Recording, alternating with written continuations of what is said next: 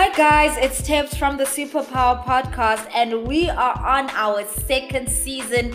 Yes, you heard right. This is season two, where we get to interview some amazing, powerful, strong, ambitious women on this channel, man. We get to learn about their incredible journeys and, and what the future holds. So make sure you check out our podcast. It will be dropping every two weeks, Monday morning, 7 a.m. sharp, wherever you consume it Google, Spotify, Anchor FM, Apple Podcasts.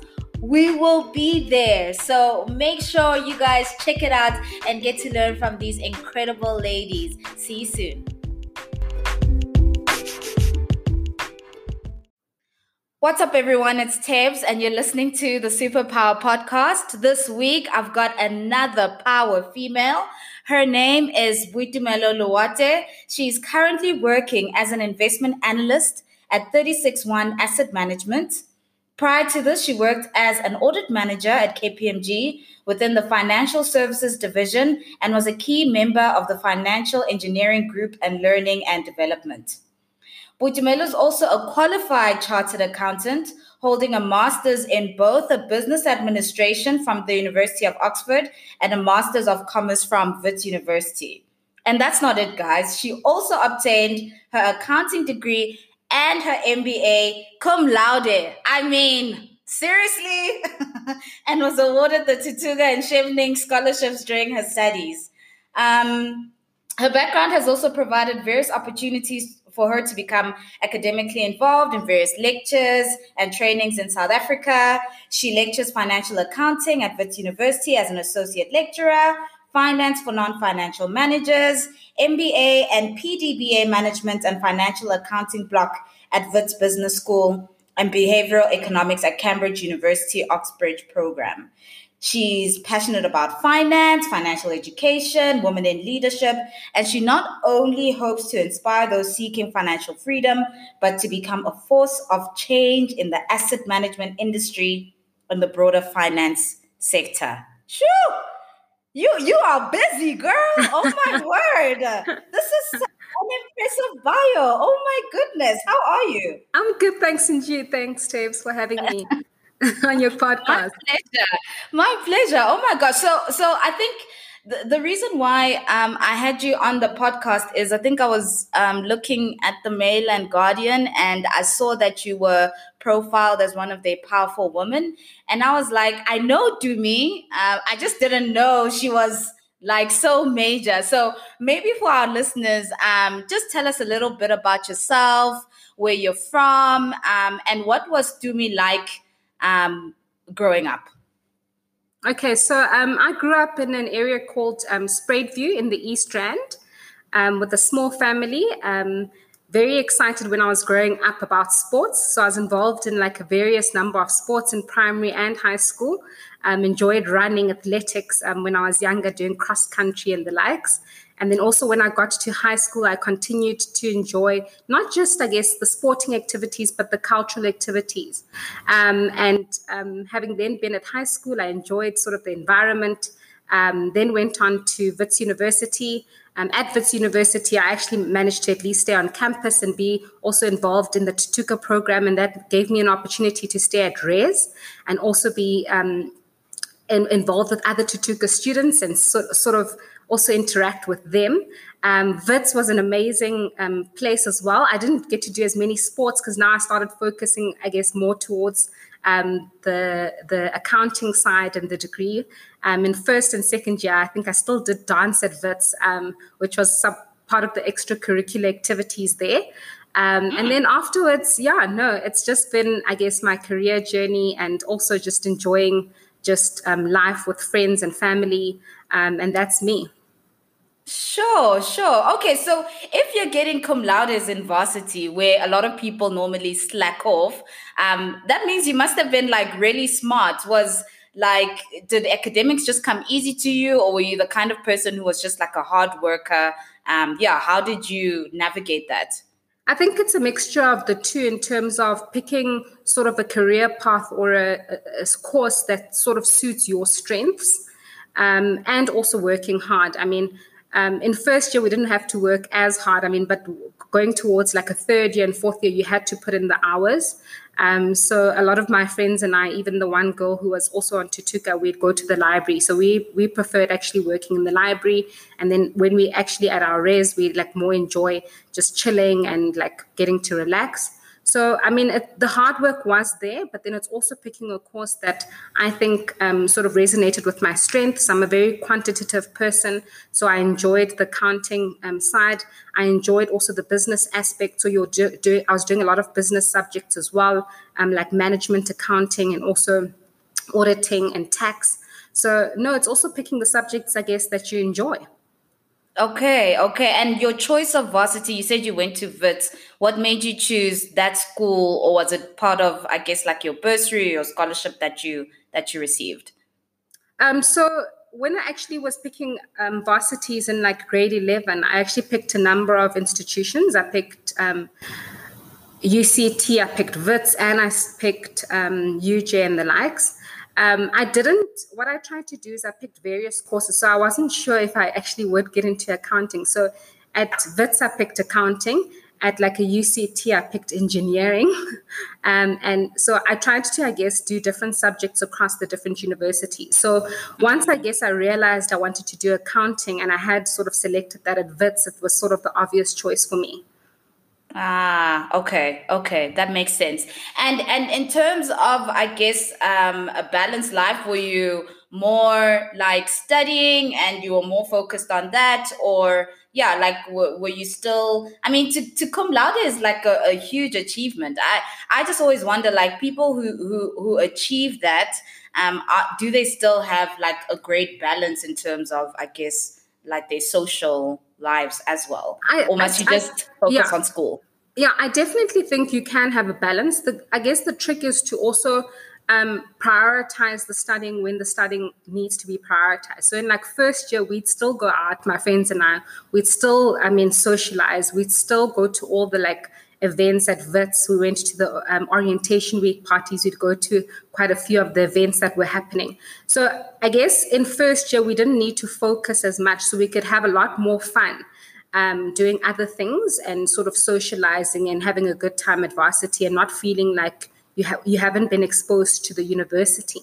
And then I guess in second year, it's so, sort of the parting and this um, slows down, and you're sort of not in the mood. You know, you used to just enjoy going out like every weekend, but then I guess in second, towards the end of third year, you I, I guess you've matured as a person. So um, in terms of the studying, you you naturally then um, are involved in a lot of different activities. So definitely having a balanced life, but also knowing when to party. I guess some people in varsity um, for the first year are so focused and they're studying and they aren't actually going out meeting new people. And then by third year they're so tired of ha- being in the books that that's the year that they slack off. But in the third year that's when the, the subjects become the most difficult. And so you yeah. find people that having done well in first and second year failing like um, their courses in like third year because they suddenly decided they need to have a life. So i guess it's t- timing is everything yeah, yeah, that's that's really important. Okay, cool. So so you're done with varsity and you you pass and and and that's fantastic. How did you then go about picking the firm where you want to do your articles? So because I was involved in Thuthuka, so Thuthuka kind of sponsors you um, throughout your your university, and they are sponsored by a lot of institutions. So they actually allocate you where you need to go rather than you getting to pick. Um, oh, really? Oh, my word. So, so for me, um, I actually I wasn't quite picky on any institution, but I did want to join one of the big four audit firms. Um, I initially did get picked, to be honest, uh, a small audit firm, and then I did request, and I said, "Hi, um, I, I know I've been allocated one of the small audit firms. I would have liked to have joined the big audit firms. Is there anything they can do on their side?" And yeah. they did they did then select KPMG for me. So I was actually glad I got to do um, the switch um, into a bigger a bigger organization. And I think it's also been quite nice for me to have joined like one of the big organizations because now I'm at a I'm, I'm, at a boutique asset manager, which is a small business. So I've done the big mm. organization, and now I've got an opportunity to go back to a small organization, um, which actually highlights the differences. And I guess both are, are nice in a different way. Yeah, yeah. And what was your experience like at, at KPMG? Like, because you know, it's like you you study the theory in varsity, um, but then once you start working, it, it's like real. Like it's yeah, it's it's, so, it's not so something me, you can play with. Yeah. So for me, I I initially started. I was an associate lecturer, so I was an academic trainee for the first year of articles. So when I joined KPMG, I was actually a second year, but it was my first year there. So I had to actually train oh. the second year, but I had to train the first year below me, but I had no idea what yeah. I was doing. So we're exactly. both trying to, we're both trying to figure figure it out together. Um, but I also think because in first year they don't give you a lot of um, hectic tasks as a trainee. Um, I guess for me, the natural transition into second year was actually not too bad. Um, all I needed to figure out, I guess, in the second year was like doing stuff like timesheets, more the organizational stuff, and also helping, I guess, the first year with that. But I guess you, um, the learning curve was quite quick.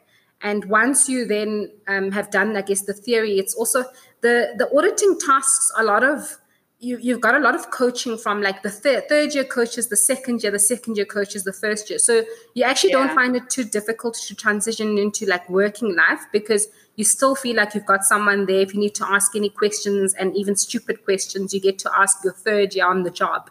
And if you're working yeah. with very um, nice people, I guess the environment um, is very inclusive and you get to to to just learn on the job. Oh, okay, okay, which which makes sense. And and then your decision, I know a lot of auditors, once they're done with articles, they're like, I'm done, I'm out, I need to get out of here. Um, but you decided to stay on. Um, what prompted that decision for you to stay on and carry on as an audit manager? So, as a third year, you're still working below a manager level. You're still not the person who's actually running the entire job. Um, and at the time, I actually thought if I were to probably go over to another organization, I'd still sort of be at the bottom again, being and not really managing staff, managing a job.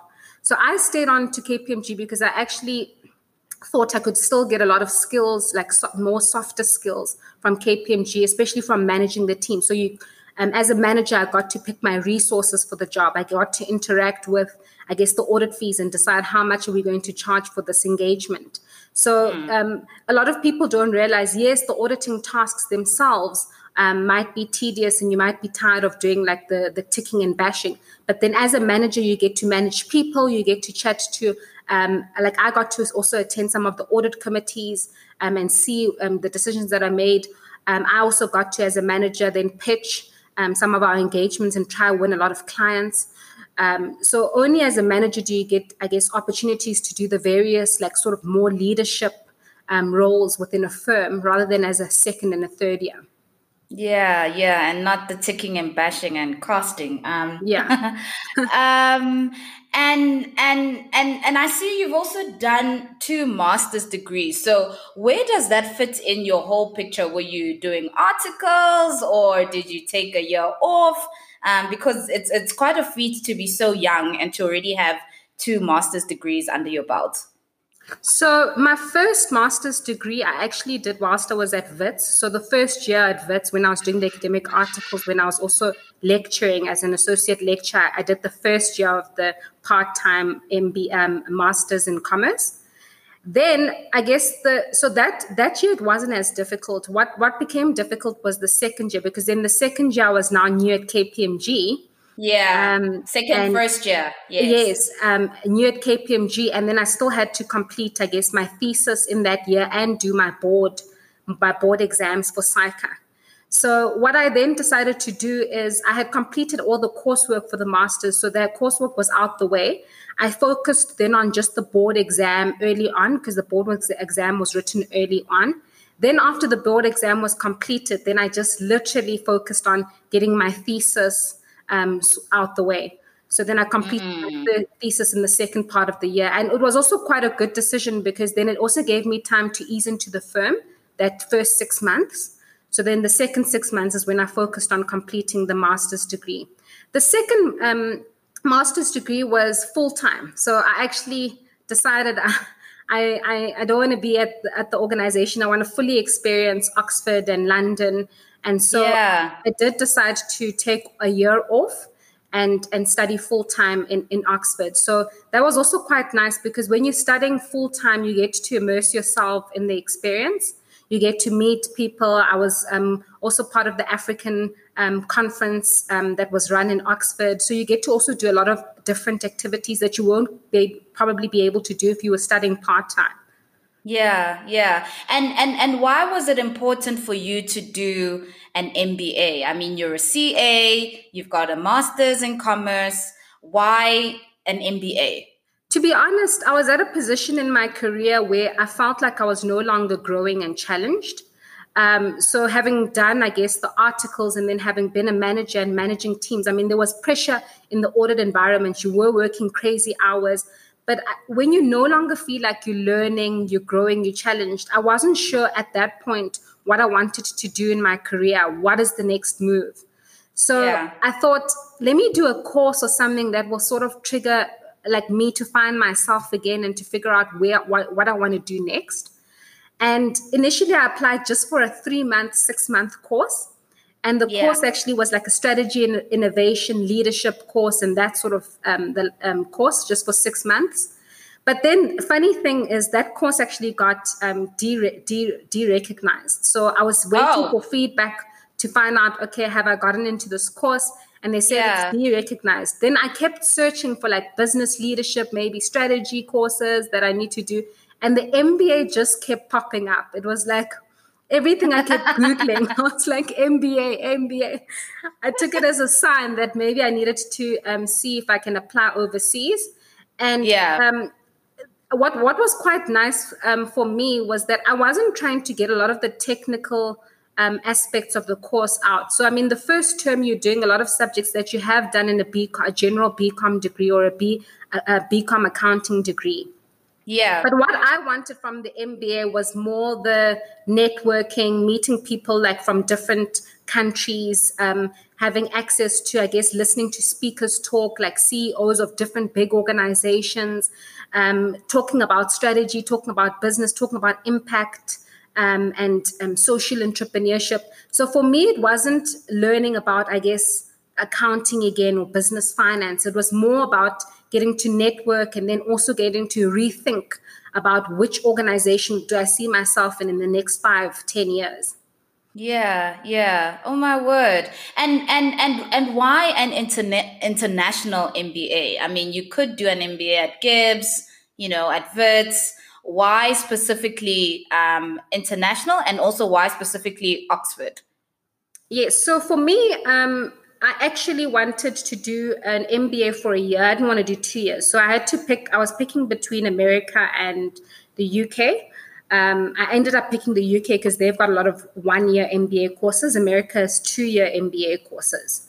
Okay. Um, and why did I not want to do it in South Africa? I, I had gotten already my BCom degree from South Africa. I'd already done my first initial master's as well in South Africa um, the MBA courses that were also advertised overseas advertise the international aspect. So you've got 95% of the class coming from different countries, um, mm. not just from the uh, from the UK. So when you're actually interacting with people, um, you, you're not only interacting with people like either South Africans or other Africans. You're actually interacting with people from India, from America, from Europe, from um, other countries. So I firstly picked the course because of that and because um, you, you know you just when you just want an experience you just want to be in a different country and experience something different yeah um, i was in that yeah. point where i'm like sort of searching for what i want to do and searching and like finding out um, about myself so i also wanted to be in a in a country where i've i just don't know no one and i'm yeah. i'm sort of lost i'm meeting new people i'm also experiencing i guess my surroundings, the colleges there. It's a very, it's a, like an entire student city, which is very quaint, and you get to um, interact with, at college dinners. It's very cultural, so it's a different experience from the South African courses, which I think the South African courses are a lot more. Um, they are case study based, which is a good thing. They're moving towards more case study based, but I think it's still a lot more rote learning versus getting to interact and experience and Um, also meet also meet with different people from different um, institutions, like the CEOs that I was talking about. So you get to interact with like a Michael Porter who did the strategy five forces that you got to learn about in like your BCom degree.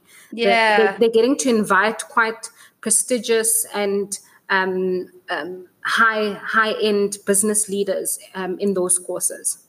Okay, okay. Wow. I mean, it, it sounds it sounds incredible um, that you had the opportunity to do that. And um, what are some of the, I guess, key takeaways that you got from from doing your MBA and being in that environment? What What are some of the things that you still carry with you, I guess, today, um, just from that experience?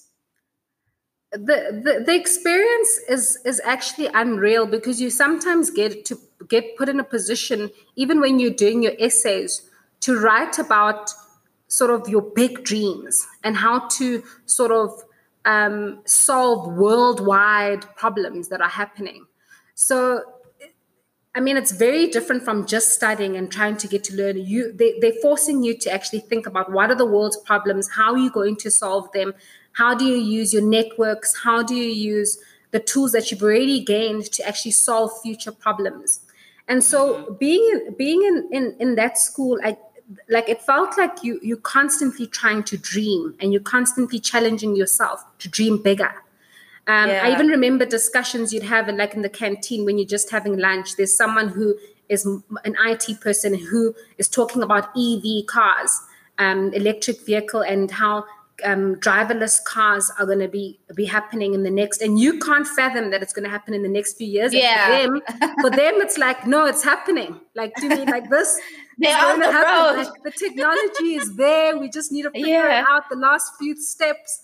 But then, then you sit back and you just think, actually, there's such great minds out there, and some sometimes we're not challenged as people um, in some of our courses, I guess, in undergrad to just dream bigger and try and um, solve bigger problems. And so, yeah. actually, being in that in that environment, um, one of the other girls as well, um, who who I was doing um, a project with, she was from Russia, and she just wanted to solve the education problem. I mean, in South Africa, it was the it was the weirdest what? thing. Yeah. So you have people that are constantly thinking of even not just solving, I guess, um, issues within the countries that they've they local they, problems. They, yeah. yeah, they're local problems. They're also trying to. They're like, oh, I've heard there's um, in South Africa the education outcomes aren't great. Do you want to join a project with me? I, like she's asking me as a South African to join her project. That is an essay project. So I think that's the my biggest lesson is sometimes when you get stuck either in a job or you get stuck either studying, you, you get very caught up in just learning, I guess, um, the outcomes of that specific course rather than i guess thinking in the next three years in the next five years what how are you going to use that specific course that you've learned to then solve the greater issues in either your society your community or the mm-hmm. or globally i mean so we, we're always restricted in our creativity we're restricted in our dreams i think um, until you actually forced to to put yourself in that kind of a situation where you're forced to dream big yeah, sure. Wow. I mean, it sounds incredible, but I mean, it, it, it sounds like it's inspirational and you're meeting all these people and you're networking. Um, and then you're done and you have to come back to your reality, which is South yes. Africa. How did you then um, like take all those lessons and all that inspiration and, and, and kind of not leave it there once you graduated? that was actually the, the, the tough part. So once you're there, you you're feeling inspired, you're feeling like you're a go-getter, you're gonna now change the world, and now you sort of have to integrate back in the normal world. And I remember, I guess, towards the end of my course, just applying for different roles and seeing what roles are out there because I, I, definitely knew I didn't want to go back um, to KPMG. To auditing, yeah. Yeah. So I had to go back to KPMG just for the one month because I had to work back my my sort of my unpa- like my one month um, before I leave officially because I okay. hadn't officially re- uh, um, resigned. I was still part of KPMG just on a long term. Oh, okay, yes. yeah. So I was now thinking of the roles that I wanted to get involved in. There were different roles. There's like social consulting. There's like a, a company called um, like Dalberg that I was trying to apply for. um, at the time, and they're doing a lot in like in terms of um, social and sustainable challenges and trying to solve those problems through consulting and, and, and offering advice within that area. But then yeah. reality also hits because when you're applying, you you're going through these tough interviews and case studies, and you're like, as much as you were inspired, I mean, you still you still have to get back down to earth and try and actually get into the course. Just because you've got an MBA, everyone thinks you've got an MBA, you, you you're going to easily transition into jobs, but some yeah. jobs you they they're still looking at who they actually want as a person and whether it's going to fit into the culture of the organization. Of course, yeah. So for me, I was not um, one of the jobs that I had also applied for in actually in South Africa. Um, so I was applying to come back into South Africa. I didn't actually get the job, and I found the interview so tough, where they were asking me questions about like, um, like evolution. And i was like oh, oh. wow. Yeah. The, the interview was one of the my, the weirdest interviews i had about evolution and about like thinking system wide thinking. And i was like what was this interview? And um, they, they, they had said okay no you haven't made it. So i mean towards the end of my course i realized okay no just because you've done an mba doesn't mean you can get into that's not it now, yeah you know? that's you not still the have end of the to, road I, I still have to prep i still have to show them how valuable I'm going to be for that specific organization. I still have yeah. to do the necessary interview prep work and and show them how I'll be adding value to that business. I guess mm. over the long term. So I, I, I I wanted to definitely come back to South Africa. A lot of the other MBAs wanted to stay overseas and continue working, but I, I really wanted to to sort of make a change in South Africa. So I was yeah. looking at a lot of organizations here.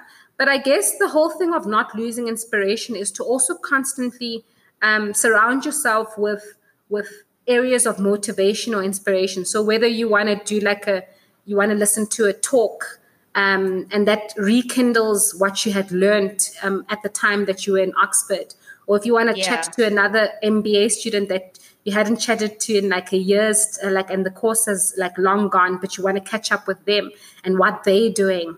Um, you can still get that opportunity. So it's just, I guess, finding moments of inspiration afterwards that you don't let go of that inner drive um, to also um, make big changes. Okay. Wow.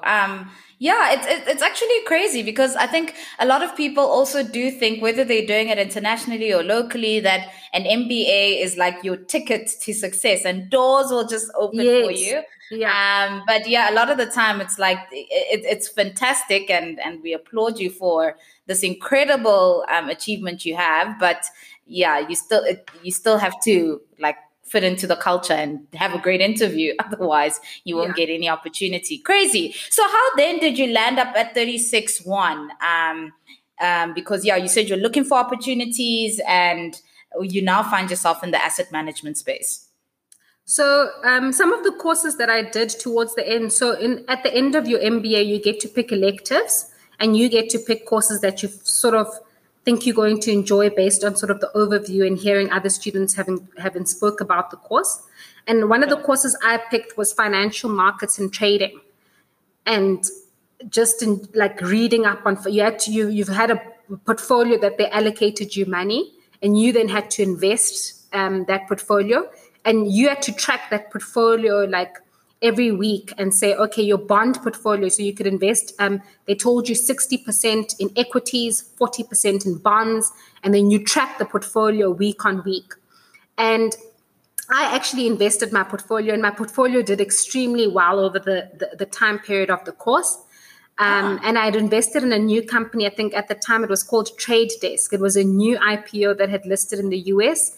It was like doing programmatic advertising and I invested in it and I had read up on it. And then this stock actually went haywire even after I had left. Um, um, oh, really? So yeah. when yeah, so after having done that course, I was like, oh my word, this this like investing is actually um, so interesting. A lot of us hear about like stock markets and just buying shares, but then the the actually tracking your portfolio, seeing how it's doing, also bonds, learning about the bond market, what influences the bond market. Then when I came back to South Africa, I, I wanted a job that was going to firstly challenge me, and secondly, I didn't want to work crazy hours where I d- I didn't feel like I was passionate about the subject. So I don't mind, I guess, putting in the hours. Um, but but I needed to be passionate about what I was learning about. So at the time, I went to a recruiting firm. I, I said to the recruiting firm, I'm only looking for these specific roles, either like a corporate yeah. finance, asset management, and I was very specific in the roles that I wanted. And um, so I, uh, this recruiting firm then said, "Listen, there's this very great business um, called 361 Asset Management. Um, there's two founders. It's a very small business. Um, let, let, let, me give them your CV. Um, don't don't get your hopes up, but let's yeah. we can get you in because it's a very small business." And then I met up with one of the founders, um, um, Cy Jacobs, and we like instantly connected. So he was asking me the same thing about like my trading, my investments background, and I was telling him about all the in different investments that I had done. Then he he he also um, wanted me to meet the other founders, um, and within like a week, um, I had gotten the job. They wanted wow. me to join immediately, so I said no. I still have to work my one month at at KPMG, KPMG. but um, I'll, I'll join the business. So, what's quite interesting with 361 Asset Management, very small business. So, the investment team size is like 10 people. Um, and then they've got the ops team. And within the investment team itself, there were only men. So, I was joining actually as the first female within the investment wow. team. And yeah. Also, and also joining as the first um, person of color in the investment. Wow. so, you know it's been it's been interesting but i'm really loving the business i actually can't believe i've been there now for just over three years um, yeah yeah yeah absolutely impressive um, and how how did you then navigate being um, person of color only woman in this like entrepreneurial i guess asset boutique manager? I think i think what was nice is is um, at 361 the first few months when you when you're working here they knew that i didn't have an asset management background. So they they said to me um, listen just try and get to know the different businesses. You can follow small mm-hmm. caps you can follow banks if you want to continue to look at the banks you can follow so for the first three months i was actually just sort of figuring out where i want to be what i want to follow i was following yeah. banks i was following retailers i was following industrials like oh my, there was just so many um, meetings that I was like just involved in. And at the time, you, you don't you, you're a bit nervous, so you're not asking a lot of questions as a woman. You're just sussing out sort of the environment before you yeah. have your view. And then I guess after like the first four six months i i naturally got into the banks because i had been doing financial services at kpmg and um, because i was comfortable with the banks I mean, I got comfortable to then ask the necessary questions and not of feel course. like I'm shy as a woman on the like, and we have like, let's say we have an investment meeting. I could voice my opinions. Um, I wasn't shy to to speak up if I thought someone else was saying something else that that isn't sort of correct, and I'm challenging yeah. them. So um, I guess it's it's also having the strength backed by your knowledge to to then challenge and as a woman, a lot of people, I guess you get nervous about doing that, especially because a lot of the guys are, like very talkative and they're very loud during the meeting. So you also have to sort of you don't you don't you don't want to feel like you're interrupting but at the same time sometimes for the, the, only way for you to actually get in your opinion is to be like hi this is what i'm this is what i'm yeah. about this you know? Otherwise you'll just fade into the background. Yeah so i think i i think I, it, uh, for the first few months i was sort of finding myself in the within the business and once i started then seeing like where i could get involved in and seeing also where the gaps are within the business so i was also involved in a lot of the presentations and client pitches as well because i had done that also at kpmg and i still like that aspect of interacting with the clients and the investors. So I also got involved in that area. So what what I liked is I didn't just find myself only in the investment team. So I did a lot of the investment team stuff, but then the yeah. ops team, I was also helping them with either data, with Excel, with like presentations. So I tried to integrate myself into the entire business as an all rounder. Yeah. And then within the investment yeah. team itself, um, I got comfortable with all, a lot of the stocks that I was covering. Um, and so then I initially started as a secondary analyst, and then I became the primary analyst on a lot of the, the stocks that I'm covering now. Okay, okay, very impressive. So, so it, it sounds like the type of environment where you you have to be confident, I guess, in in in your knowledge and in in the things that you're saying. Um, if you had to give advice to young women who are looking at you and saying, wow, like this is something that I never really considered, um, do you think there's a specific personality type or does confidence also just come with, I guess, experience and building up your technical expertise? I think, firstly, um, the the the confidence. It also depends on on the firm that you're going into. I, like, I mean, I don't think all asset management businesses are exactly the same you have you sort of have to suss out the culture of your business if you if the culture of your business is a lot of like like talking and voicing your opinions. It's not like a lot of formal reporting. Some asset management businesses you have to write a formalized report and and and back your knowledge in that way rather than speaking up.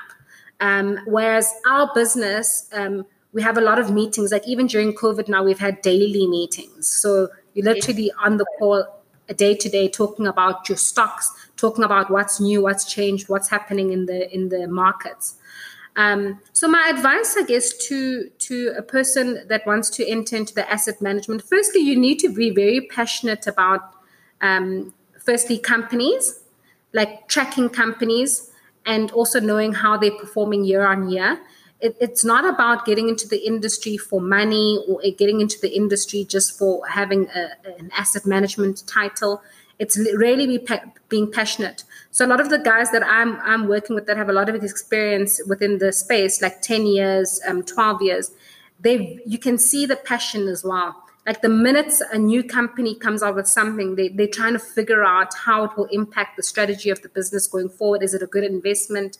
So you always need to be thinking in investment terms. So if you're not passionate about investments, what businesses are doing, how they can create value, how is it going to translate into value for shareholders, then you're really not yeah. going to do well. So you'll find a lot of people that come into the, the industry and and like you you can have two exact people, the one who's got more knowledge and technical knowledge like finance concepts return on equity WACC and they think yes they can figure it out and then you've got another person who's done engineering or who's even done hasn't done a finance specific course but the person who's very passionate about the, i guess businesses and tracking what's happening with the JSE with stock markets they actually end up doing a lot better at the job yeah. than a person who's a lot more um, knowledgeable just in terms of i guess technical aspects.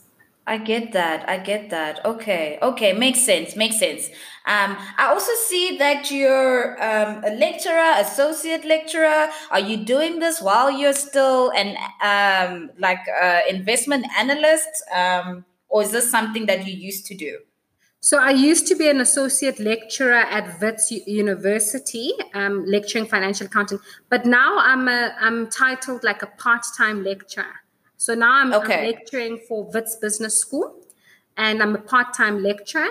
So what that means is is if there's a block if there's an MBA course and there's a block it's called a block release where the students come in just for like 3 days or 4 days of learning about a specific course then I actually cover that um, that course with them. Um, and I'm I'm lecturing management and financial accounting for um, the MBAs and a course called PDBA, which is Postgraduate Diploma in Business Administration. So I do that also whilst doing my full time job. Um, but it's actually how I actually enjoy it. Um, the, you'll find that with a lot of investment firms or with a lot of accounting businesses, you you're surrounded by like accountants or people that have studied the exact same as you, like another chartered accountant. So I think getting to to do the MBA and PDBA, I get to interact and meet people that are doing very different courses, people that are in mining businesses, people that are industrial businesses, and then you get to have, I guess, the discussions within the within the lecture. So I actually um, really enjoy it. It's not like an extra job. I find it more of like a hobby. So I, I, am willing to also take maybe like if we need one day of leave, let's say the course is running Friday, Saturday, Sunday, I'm willing to take the Friday off or it's ah. running Monday, and then I do it in my own time. Okay, okay. Because yeah. I was just trying to figure out like how, how does she do it? Um, and it's it's really impressive to see. Um, okay, and, and, just like circling it back to you, I guess. Um, who um, I guess inspires you? Um, do you look up to people, or is it just like you just get inspired just by life and and and the like? So, so I do look up to people, and and I think over the years I've been inspired by different people depending on which where I am at my in my career path, um, and also where I am, I guess, emo- like just me emotionally. Um, mm. If I'm like, let's say, going through like spiritually, of course, I'm inspired by very different people than on a career a career aspect. So just to highlight, I guess, some of my inspirations. When I was at um, at high school, um, one of my headmistresses, um, the headmistress there, um, Miss Gonzalves, um, she was brilliant. She did everything. She was involved in like photography. She was the netball coach. She was the maths teacher, and she was the deputy headmistress. And and she was always running around, very passionate about um, the high school. First person there, last person to always leave. I mean, I'm still in contact with her now, and she was she was like telling me all the changes they're making due to COVID, making it happen at, at, at high school, and still ensuring, I guess, all the learners get to learn. So she's been, I mean, one of my big inspirations. I think when I think back, and just doing your best in every area that you're involved in and also yeah. just using your talents across the board. Just because you're a maths teacher doesn't mean you can't be the netball coach. And I mean, she was coaching us netball, the under 18, so the highest level of like sort of netball coaching. Um, and then, and then as I guess I moved on, um, my my inspirations also became, I guess, business people that I saw within different businesses. So like at, at KPMG and now at 361.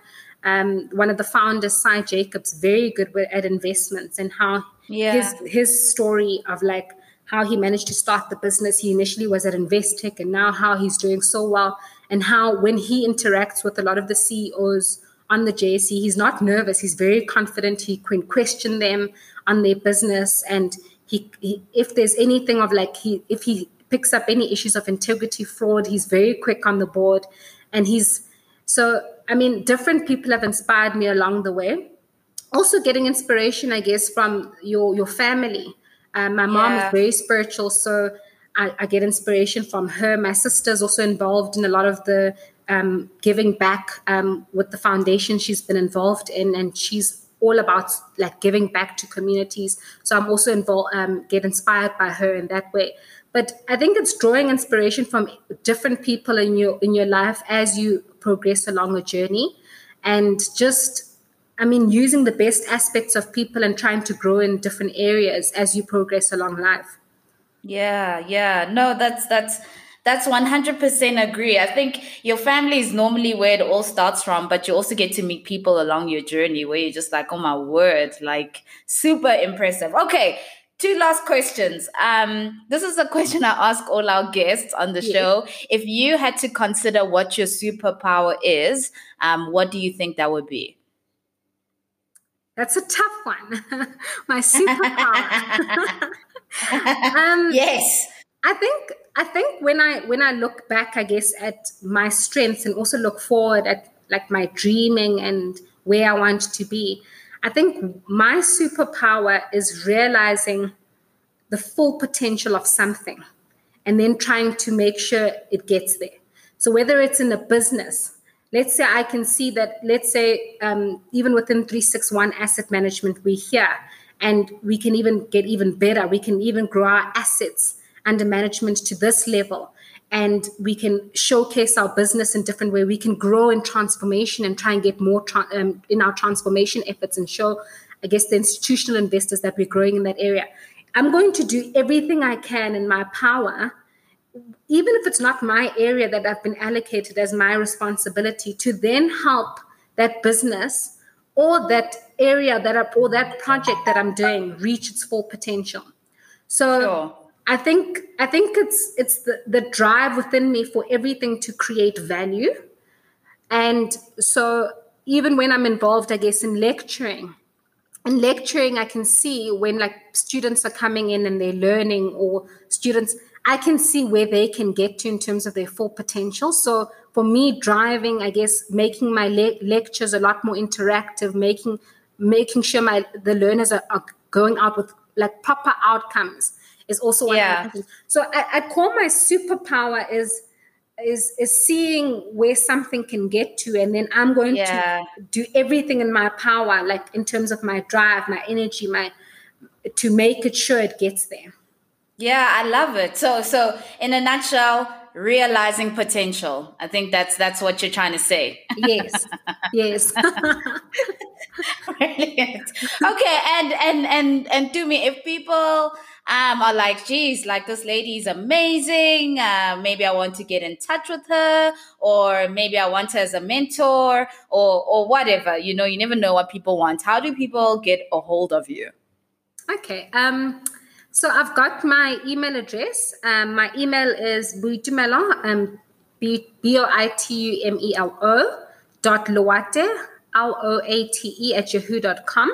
So people can reach me there on email. But I'm also, I guess, on all the social platforms as well. I'm on Instagram, I'm on Twitter. I'm not really much of a Twitter person, to be honest. I'm just there to, I guess, like read up. I'm not really Stop. much of a, a, person who tweets. Same here. um, but yeah, um, I'm also on Instagram and and on Twitter. Um, the Insta and Twitter handle is Tumi instead of Boitumelo. Tumi for short. Tumi Loate underscore Loate. All right. All right. Okay. This this was actually so fascinating. Um, I loved listening to your story and all the amazing work as a lecturer, as an asset manager. Wow, like there's a lot. But thanks so much Tumi for so much, joining Deb. us on the podcast, and hope you enjoyed it. Yeah. I de- no, I definitely did. You so you actually so good at like now at the end when you're like realizing potential. That's what you mean. I'm like, oh my word, she's brilliant. so. you're very you're very good at this, eh? thanks Tumi. Okay, guys, thanks for listening. Cheers. Thank you. Cheers. Look at you. You made it all the way to the end. Thanks so much for checking out the Superpower podcast and listening to an incredible story of the amazing woman that we have in the country. Make sure to subscribe to the podcast on Apple Podcasts and like, comment, share on social media, share with your friends, share with your workers. Man, let's let's spread the message. Let's spread the love. Um, till next time. Cheers.